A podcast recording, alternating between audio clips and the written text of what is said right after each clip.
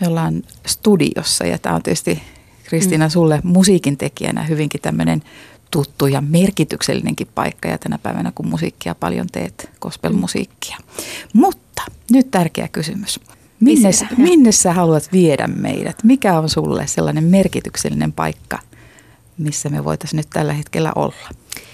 Jos mä voisin viedä, viedä nytten sinut ja kuulijat jonnekin, niin mä varmaan veisin semmoiseen paikkaan kuin Haapamäki. Ja, ja tota, se on nimittäin sellainen, se on mun ää, ukin, niin kuin äidin isän kotipaikka. Ja ukki on tota, siirtokarjalaisia itse asiassa tuolta. Onko se nyt, mulla menee aina sekaisin, mä menen sanoa juuri vääränä, onko se Impivaara vai Impilahti, Impilahdesta Kytösyrjän kylältä, niin on ukki, ukki kotosin.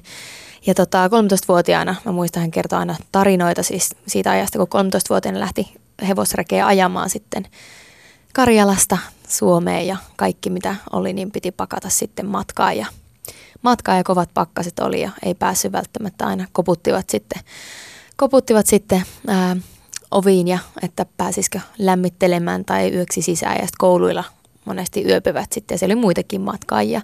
Ja Haapamäki oli sitten semmoinen paikka, minne he asettu.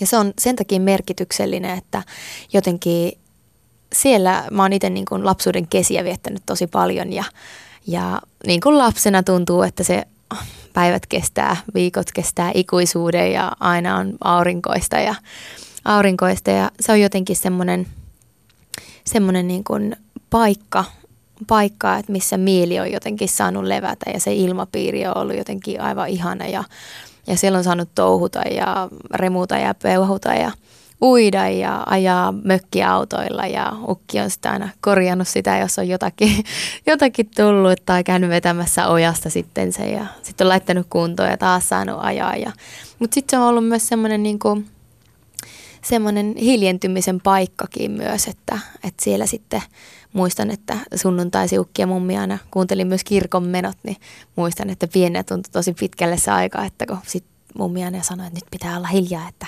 hiljaa, että kun tätä kuunnellaan sitten saarnaa. Ja kyllä mä muistan itsekin pienenä, että ties, että jos sinä päivänä oli pikkusiskoa kiusannut, niin kyllä siinä pienenä tuli myös ihan yhtä lailla semmoinen olo, että nyt nyt ei ole ihan tämä päivä putkeen mennyt, että vähän väärin on tullut toimittua ja että siinä myöskin jo sitten hiljentynyt semmoisen niin hengellisyyden äärelle ja, ja, ja tota, jotenkin, että sieltä on tullut sitten semmoisia ihania muistoja ja jotenkin sinne aina niin kuin, tykkää sitten myöskin palata. Ukki ja mummi ei enää kylläkään siellä ole, taivaan koti ovat siirtyneet ja, ja ei se paikka myöskään samalle näytä eikä tunnu sillä tavalla, mutta aina kun sinne menee ja, menee ja vaikka sitten... Ää, ruohikko kasvaakin pitkää pidempää heinää, niin silloin ne muistot kuitenkin jotenkin aina herästä henki. Mm. Millaista oli kasvaa isossa perheessä? Mä oon tykännyt. Aivan ihanaa. Että et jotenkin mä koen, että se, että on runsaasti sisaruksia, niin se on ollut siunaus. Että meitä on kuusi kappaletta ja mä oon itse meidän perheen niin vanhin lapsi. Ja sitten jotenkin mä oon vaan tykännyt ja on ollut jotenkin itselle tosi ihana ja luontaista semmoinen, että on saanut huolehtia pienemmistä, pienemmistä ja jotenkin tietää aina, että jo ennakolta, että toi ei ole hirveän järkevää ja osaa opastaa niitä ja sitten on saanut paljon nauraa ja, ja myöskin, että jos on ollut semmoisia asioita myöskin, että, että, että vaikka muuttoja tai muuta semmoista, että oma asuntoon tai muuten, niin sitten tietää myöskin, että mitä, minkälaisia asioita itse on läpi käynyt ja tietää sitten, että okei, että joku sisarus käy nyt sitä läpi myöskin, niin sitten on jotenkin, ollaan myös vertaistukena jotenkin. Ja kyllä ne sisarussuhteet, niin ne on elämän pisimpiä ihmissuhteita sitten kuitenkin myös, niin mm. ne on ollut on ollut kyllä iso rikkaus. Mm. Mm. Sellainen iso syli muodostuu ja, ja semmoinen sosiaalisuus kasvaa aivan erilaiseksi. On, se on isossa kyllä. perheessä. Että sä oot ollut jääkiekkotyttö myös. Joo, pitää paikkansa. Me isä valmenti, valmenti tota, myöskin sitten jääkiekkoporukoita ja sitten siinä, siinä niin tota, veti meille myöskin tuommoisia niin oheistreenejä sitten aina käytiin ulkojäille ja meillä oli perheenä myöskin aina semmoinen traditio, että joulualla niin käytiin aina yhdessä myöskin pelaamassa. Äiti oli taisi olla, oli se myös kentälläkin, mutta kyllä se monesti oli kannustusjoukoissa sitten siellä, siellä myöskin ja oli sitten aina perheen kesken pelit ja oli muitakin sitten ystäviä ja tuttuja ja sitten tuli aina sinne jäille ja, ja Mä aloitin muistaakseni alakoulussa, olisinko vitosluokalla ollut jo lukioikäisenä sitten lopetin joukkuetoiminnan. Aidosin suoraan finaalikonserttiin Linnanmäen Piikokkiin. Tänä iltana selviää, ketkä kolme kilpailijaa ovat selvittäneet tiensä vuoden 2007 Aidoskilpailun kirkkaimpaan kärkeen. Christian! Ari Anna! ja Kristiina. Olit just aloittanut musiikkilukio ja mm. 16-vuotias ja Idols-kilpailut oli Joo. aloitettu Suomessa ja Mm. ei kun mukaan. Minkälainen tilanne se oli? Ja mitä sä mietit silloin? No mä muistan, että kun tuli jo ensimmäinen tuotantokausi silloin, kun mä ollut 13, silloin oli Hanna Pakarni oli muun muassa siinä tuotantokautena siinä. Ja, ja mä muistan, että silloin se tuntui semmoiselle, että se on, oli tosi erilainen tämmöinen niin kuin, ö, musiikkiformaatti tai semmoinen, että, että aiemmin oli ollut semmoisia vaikka popstarsia tai muuta, että missä oli yhtyelaulontaa ja muuta. Ja ei mulla tietysti ollut semmoista yhtyä, yhtyettä, minkä kanssa olisi sitten äh, niin kuin jotenkin äh, laulanut ja olisi voinut semmoisen mennä, niin sitten se tuntui jotenkin semmoiselle erilaiselle ja uudelle, kun tuli tämmöinen formaatti. Ja muistan 13-vuotiaana sitten, että mä ajattelin, että vitsi, että tonne mä voin niin kuin yksin mennä, yksin mennä sitten ja, ja tota, ja 13-vuotiaana sanoin myöskin sit vanhemmille, että vitsi, että tonne mä haluaisin sitten, että kun 16 täyttäisi, että ikä riittäisi. Ja sitten menin, menin sinne ja kyllähän se oli silleen jännittävää, mutta oltiin vanhempien kanssa myös juteltu, että, että juteltu siitä, että mitä kaikkea kannattaa muistaa ja mitä siitä sitten voi niin kuin seurata ja miten niin kuin olla sitten. Näin. Siinä oli siis osakilpailu ja, Joo. ja sitten se, se te- televisiointi ja, ja se loppufinaalikilpailu. Oliko vanhemmat mukana muuten? Uh, mä muistan Tampereella, mä kävin koelauluissa ja äiti oli itse siellä mukana. Joo. Joo. Joo, äiti oli siellä, muistan hotellihuoneessa oltiin ja sanoja kävin siinä läpi vielä koelaulubiiseihin. Joo. Joo, joo.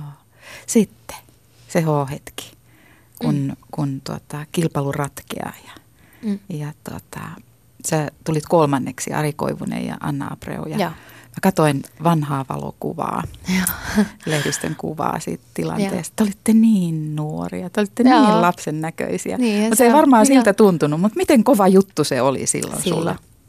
No olihan se tosi semmoinen, semmoinen äh, niin kuin, jotenkin, no mä olin aina vienyt niin kuin rukouksissa Jumalalle just kaikki, kaikki niin kuin unelmat myöskin musiikkiin liittyen. Ja, ja tota, luotin myös sit siihen, että, että se menee niin kuin sen pitää mennä, mennä jotenkin. Ja kyllä se oli semmoinen iso merkittävä juttu myöskin, että niin kuin käytiin läpi tuossa pieneltä paikkakunnalta ehkä se 2000 ihmistä, niin jotenkin tuntui, että, että se oli myös semmoinen jotenkin ovi, yksi ovi niin kuin semmoiseen kohti sitä unelmaa tekemistä musiikista, että kun en mä ihmisiä oikein tuntenut myöskään, että tiennyt, että mitä kautta sitten olisi myöskään niin kuin voinut lähteä sitten muulla tavalla myöskin rakentaa sitä Mm. tietä kohti unelmia. Mutta se tapahtui hirveän nopeasti ja Joo, kilpailun kautta. Mm. Asko Kallonen, oliko hän miten merkittävä? Mulla on sellainen käsitys, että hän otti Joo. erityisesti sinut siipiensä Joo, suojaan. Asko on aivan ihana, semmoinen kunnon nallekarhu, ihan todella, niin kuin todella lämmin ja semmoinen, että kyllä, joo, että hän oli kyllä semmoinen, semmoinen tota yksi merkittävä te, niin kuin henkilö ja vaikuttaja sit siinä kyllä, että Sä sait heti levytyssopimuksen. Joo, ja, ja se oli just HMC, jonka sitten niin kuin, johtajana olikin niin kuin, sitten Asko Kallonen ja myöhemmin sitten yhdistyi Warner Musicin kanssa, jossa myös Asko Kallonen niin kuin, oli sitten ja näin. Niin tota, Mutta kyllä, kyllä, että, että Asko ehdottomasti niin ihan avainhenkilö kyllä kerta kaikkiaan. Silmät sydämeeni ja kuivilla susta. Ja, Mm. Mutta erityisesti tuo esikoisalbumi, se myi kultaa. Joo, se, se kyllä, joo, kyllä.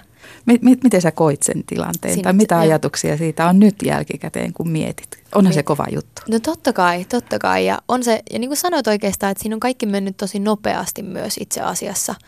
Nopeasti silloin, että, että siinä tuntuu, että oli niin paljon myöskin kaikki. levykin, niin tehtiin tosi nopealla tahdilla myöskin. Ja, ja sitten studiossa monia tunteja niin kuin vietettiin ja näin. Ja, ja sitten jotenkin, että, että sit keikat ja kaikki muut, niin ei siinä oikein kerennyt myöskään aina prosessoida sitä, että sitten oli aina niin paljon sitten jo tavallaan seuraava homma, homma sitten, mitä tehdä myöskin. Mutta olihan se niinku todella niinku mahtava juttu. Liittyykö siihen keikkaelämään sitten? Kuinka paljon?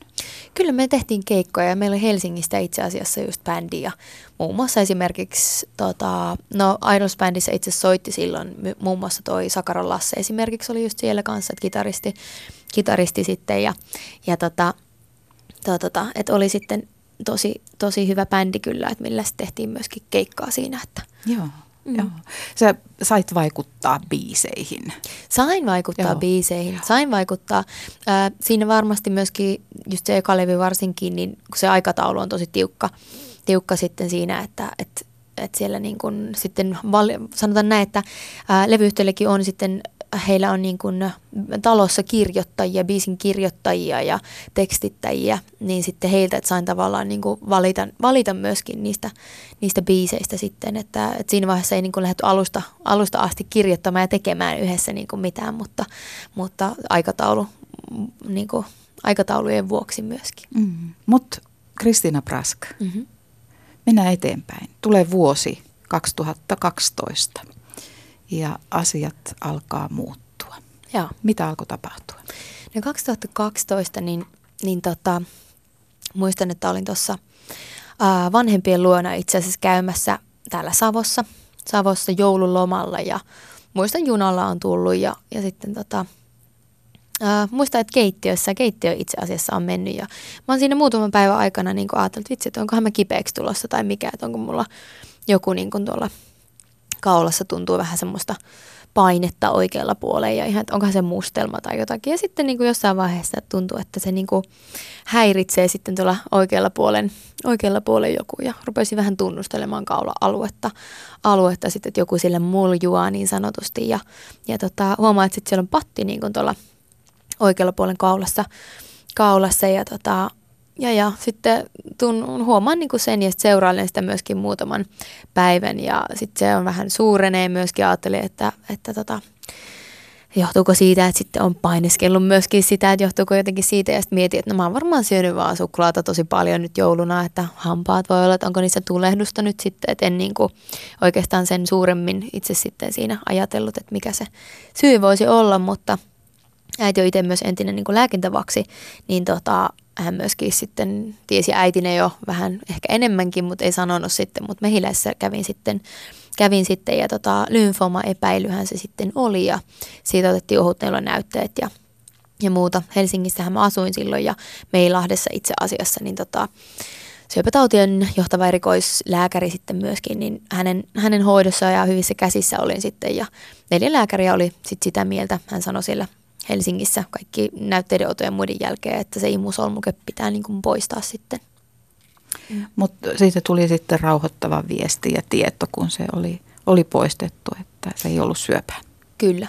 Ja itse asiassa myöskin ennen sitä jo, se oli ainakin itselle semmoinen tärkeä juttu, että oli semmoinen prosessi myöskin, että jos se niin kuin oma oma semmoinen niin musiikillinen suunta, niin tuossa on semmoinen käännekohta myöskin tuli oikeastaan mun elämässä siinä. Että oli jo aikaisemmin myöskin ollut, että käytiin läpi tuossa, että, että vauhti oli myöskin aika kovaa ja nopeata sitten jotenkin siellä, siellä sen kisan jälkeen. Ja, ja mulla oli kuitenkin ensimmäiset laulut mainitsin myöskin sen Haapamäen, mikä oli merkittävä paikka, niin, niin siellä on ollut myös se, että, että äh, ensimmäiset laulut, mitä olen oppinut laulamaan, ne on ollut hengellisiä lauluja, lauluja Jeesuksesta ja, ja tota, koin myöskin, että, että oli aina myöskin mielessä niin kuin se, että, että äh, mikä tavalla merkitys itselle myöskin on sillä, sillä laulamisella ja mistä se palo siihen laulamiseen on myöskin tullut. Niin jotenkin tuossa, kun kävi tuommoista prosessia läpi, että mä mietin oikeasti siinä, että mä kohtasin niin kuin kuoleman pelon ihan. Ja vaikka sitä monesti oli aiemmin miettinyt myös, että, tai en mä tiedä miettiikö yleensä ihmiset, mutta mä ainakin mietin, että minkälaista on sitten, kun ihminen kuolee esimerkiksi. Ja sattuuko se ja millekä se tuntuu ja kun emme tiedä, miten kukakin kuolee ja, ja näin. Niin sitten siinä mä tajusin niinku sen, että eihän sitä voi, niinku, että ihminen voi valmistautua sillä tavalla siihen omaan, kohtaamaan omaa kuolemaansa. Ja jotenkin tuossa se konkretisoitu niin kuin se, että vaikka se oli vain epäily – lymfoomasta, niin mä tajusin siinä, että ei vitsi, että, että, että niin kuin mä, mä luotin niin kuin Jumalaa. Totta kai Jumala on hyvä ja Jumala haluaa parantaa. Mutta mä mietin, että, että niin, Jumala on kaikki valtias myös, että, että entä jos Jumalan suunnitelma on myös mun kohdalla se, että, että mulla on vaan X määrä päiviä, että mä en tiedä paljon mulla on päiviä. Siinä tuli myös se oma pienuus ja se, että miten pieni oikeasti ihminen on ja miten lyhyt meidän aika on täällä. Ja miten kaikki se, mitä me tehdään täällä, niin, niin niillä on merkitystä. Ja silloin mm. alkoi sävel muuttua. No silloin, Pop, popmusiikki vaihtui kospeliksi. No just näin. Että se, se kyllä kerta kaikkiaan niin kuin tuli, että mä muistan, että, että rukoili Jumalalle, meni suihkuun ja ekan kerran itkin myöskin ja murruin jotenkin niin kuin sen, sen niin kuin edessä. Ja sanoin Jumalalle, että Jumala, että, että mä haluan vielä kuolla, että, että, että jos sä niin haluat ja se on sun tahto, niin mä voin tehdä vielä paljon sun valtakunnan työtä. Ja sen jälkeen mulle tuli semmoinen niin kuin, mulle tuli semmoinen niin lämpö ja rauha laskeutui. Ja mulle tuli myös tietoa, että mulla ei ole mitään syöpää ja mitään hätää. Ja mä sanoin äidillekin, kun äiti oli tosi huolissaan, että äiti, mulla ei ole mitään syöpää. Sitten Meilahdessa tämä lääkäri totesi, että ei ole mitään syöpää ja ne ei tiedä mitä se oli, mutta sitä ei ole, mutta oli varmasti hyvä, että imusolmuke poistettiin ja mulla oli ihan selvää, että mä haluan tehdä gospel siitä eteenpäin. Oliko se miten vaikea tai miten iso muutos? Minkälaisia kommentteja sä sait mm. sua ympäröivältä musiikkimaailmalta tai siltä koneistolta, mm. minkä osa sä olit ollut? Itse asiassa se meni niin ihanasti, että mä olin, niin kuin mä sanoin, mä olin vienyt aina unelmat ja kaikki niin kuin rukouksessa Jumalalle ja yhä vien. Ja sen prosessin aikanakin niin olin vienyt ja mä olin jo aiemmin rukoillut kolmatta levy oltiin alettu tekemään itse asiassa ennen kuin tuli tämä lymfoma-epäily. Kuvaukset ja kaikki oli itse sovittu ja uusia biisejä ja katsottu. Kolmas levy oli tekeillä. Ja tota, olin myös tosi innoissani siitä, mutta samaan aikaan mä olin rukoillut Jumalalta, että, Jumalalle, että, että Jumala, onko tämä sun tahto? Haluatko, että mä teen popmusaa? Ja mä sanoin, että mä en osaa kääntää itse tätä. Että niin kuin mä koen, että mulle ei pakkaa mennä sanoa, että hei mä haluan tehdä lauluja Jeesuksesta. Että varmasti niin kuin olin nuori myöskin. Ja sitten mä koin myöskin, että mun ei myöskään tarvinnut selitellä tai sanoa jotenkin niin, että mä koin, että he ymmärti aivan täysin sen, että, että kun mulla oli tuommoinen prosessi, niin kun, ehkä he saattoi ajatella, että okei se menee ohi ja näin, mutta tota, mä tiesin itse, että ei, että tämä on mun niin kuin, tää on nyt se hetki, kun niin kuin, mä voin kääntää ja Herra myöskin kutsuu armossaan, että mä pääsen tekemään niin kuin, ehkä sitä Jumalan alkuperäistä suunnitelmaa niin sanotusti. Syntyykö se kolmassa? Ei sitä ei, te, ei, sitä ei tehty, koska mä siirryin gospel-puolelle ja mä sanoin, että mä haluan tehdä sitä. Että se oli niin selvä mulla ja niin kirkas jotenkin se, että mä tiesin, että jos, jos mä kuolisin, mä mietin siihen, että jos mä kuolisin nyt, niin mitä, mitä mä haluaisin, että tänne jää. Mun biisit ei pelasta ketään, mun niin kuin rakkauslaulut tai muut silmät sydämeeni tai ne voi tuoda lohdutusta tai muuta ja näin, mutta mä koen, että se ainut nimi, mikä pitäisi jäädä, ei ole mikään mun nimi tai tie, että jengi tietää mut, vaan että ne tuntee Jeesuksen. Että se on se. se mä itse koin niin ja, ja se oli, että mä haluan tehdä gospeliin. Kristiina Prask, me viivähdettiin tuossa alussa Haapamäessä. Mm. Se on Savossa. Joo. Ja, ja se on sun sielun maisema ja hyvä mm. paikka olla. Ja, ja sieltä on sun laulaminenkin mm. ja hengellisyys lähtenyt jo hyvin varhain liikkeelle. Joo. Mitä kuuluu tänä päivänä? Millaista on tehdä gospelmusiikkia meillä Suomessa? No ainakin itse koen, että on tosi siunattu ollut sillä tavalla, että mulla on upeita, lahjakkaita ihmisiä ympärillä ja jotenkin, että kenen kanssa niin kuin on saanut ja saa tehdä niin kuin gospel-musiikkia. Ja, ja oikeastaan koen, että tuodaan myöskin gospelin kentälle niin kuin myös tänne Suomeen, niin tuodaan jotakin uutta. Että ehkä laajennetaan sitä gospel-musiikin genreä tai sitä, niin kuin, mitä, mitä Suomessa on. On, että jos vertaa jenkkeihin, niin kyllähän Suomessa on niin kuin hyvin niin kuin paljon suppeampi sitten tämä gospelin niin kuin tämmöinen – kirjo niin sanotusti. Että me tehdään yksi avainhenkilö ehdottomasti, kenen kanssa tehdään biisejä, on Ossi Jauhianen, tuossa Kuopion Alavan seurakunnan kanttori. Hän on itse upea ääninen tenori ja säveltää ja ohjaa kuoroja ja todella niin kuin taitava muusikko ja soittaa pianoa ja että todella niin kuin lahjakas ja ilo, suuri ilo on niin kuin tehdä musiikkia hänen kanssaan, että sävelletään ja sanotetaan myöskin yhdessä ja, ja tota, niin, niin hän on myöskin semmoinen tosi iso avainhenkilö ja avainhenkilö tässä ja, ja tota, jotenkin ainakin vanhemmiten itselle olisi tullut se, että et ei, ei, ei pidä tehdä yksin vaan yhdessä, että siinä yhdessä tekemisessä on voima. Ja, ja sitten meidän musiikkivideot on myöskin kuvannut niin Petri Kekäläinen Ja aivan, aivan huippu, huipputyyppi hänkin ja tosi upea niin kuin, kuvaaja ja todella, todella niin kuin, ihana kyllä tehdä hänenkin kanssa sit töitä ja ideoidaan myöskin yhdessä sitten noin gospel-musavideot ja, ja mietitään kuvauspaikkoja ja muita, niin on kyllä tosi kiva. Ja me tehdään orkestraalista gospelia oikeastaan, ollaan sillä termillä kuvattu tätä meidän, meidän niin kuin Mm. Pakko kaivella vielä vähän mm. vanhaa mm. ja juuria. Joo. Ja, ja sitä, että, että mm. Sorsakoski ja Oravikoski ja mm. kaivosmenneisyys ja Joo. Kuustonen. Aivan ehdottomasti Mikko Kuustonen yhdistetään samoihin elämänpiireihin kuin sinä.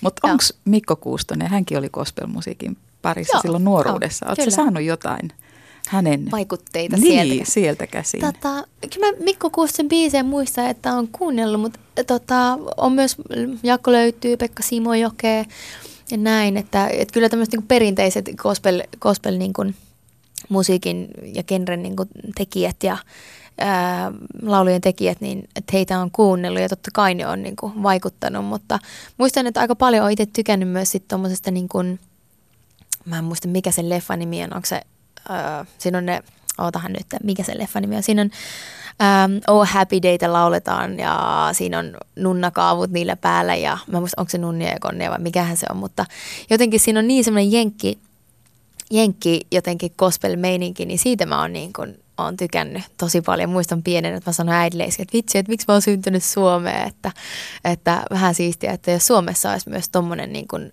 niin kuin kirkkomeininki. Että mä tykkäsin siitä, että kun jos sä laulat Oh Happy Day, että Jesus washed our sins away, että, että tämä on ilon päivä, että synnit on päästy pois, että se näkyy niin kuin koko sille, että siellä saa niin kuin tanssia ja iloita niin kuin siitä, että se näkyy niistä ihmisten kasvoista jotenkin, että mä tykkäsin siitä, että se ylistysmusa oli semmoista niin, kuin, niin kokonaisvaltaista. Sä mm. sanoit tuossa, että kun tämä ratkaiseva hetki ja sun, mm. sun tällainen vakaumuksellinen tai kutsumuksellinen hengellisyys pääsi mm. valtaan, niin, niin tota, sanoit, että on vaikea ja nuorena oli vaikea sanoa se ja sanoittaa se, että laulankin jatkossa Jeesuksesta. Joo, silloin kun teki sitä mm. päätöstä, että, sa, että se rohkeus, niin kuin, rohkeus äh, mennä sitä kohti, minkä tietää, että on niin kuin oikea ja se, että, niin kuin, että uskaltaa. Että mä koen, että jotenkin on ollut nuori myöskin, mutta että tietää ja kuulee sen kutsun ja kun ihmiset tulee niin kuin koettelemuksia, tuommoisia vaikka terveydellisiä juttuja tai menetyksiä tai muuta, niin se elämän arvojärjestys ja se, sä tiedät oman paikkaa, sä tiedät, miten ne asiat oikeasti on. Eikä ihminen ole siinä omassa lihallisuudessa ja siinä, että kun, kun meneekin hyvin ja näin ja maailman vallottajana ja kaikki hyvin ja luulet, että olet kuolematon ja näin. Siis Miten tänä päivänä Kristina Praska, sä oot kouluttautunut mm-hmm. ja voitko sä sanoa, onko sun leipätyö nyt olla opettaja? Sä oot luokaopettajaksi valmistumassa. Joo, Joo mä oon luokaopettajaksi valmistumassa, gradua kirjoitan ja mm, mä koen, että mulla on kutsumus siihen opetustyöhön. Joo, mä koen näin ja, ja tota, mä nautin siitä suuresti ja, kyllä mä luulen, että se on, se on myös yksi mun palvelutehtävä on se opetustyö, mutta koen myös, että se on musiikin saralla, että tuolla gospelin puolella myös yhtä lailla. Sitä en tiedä, että millä tavalla missäkin, missäkin ajassa ja hetkessä ja miten, mutta, mutta tota, sen tiedän, että, että molempiin kyllä on niin se, se kutsumus.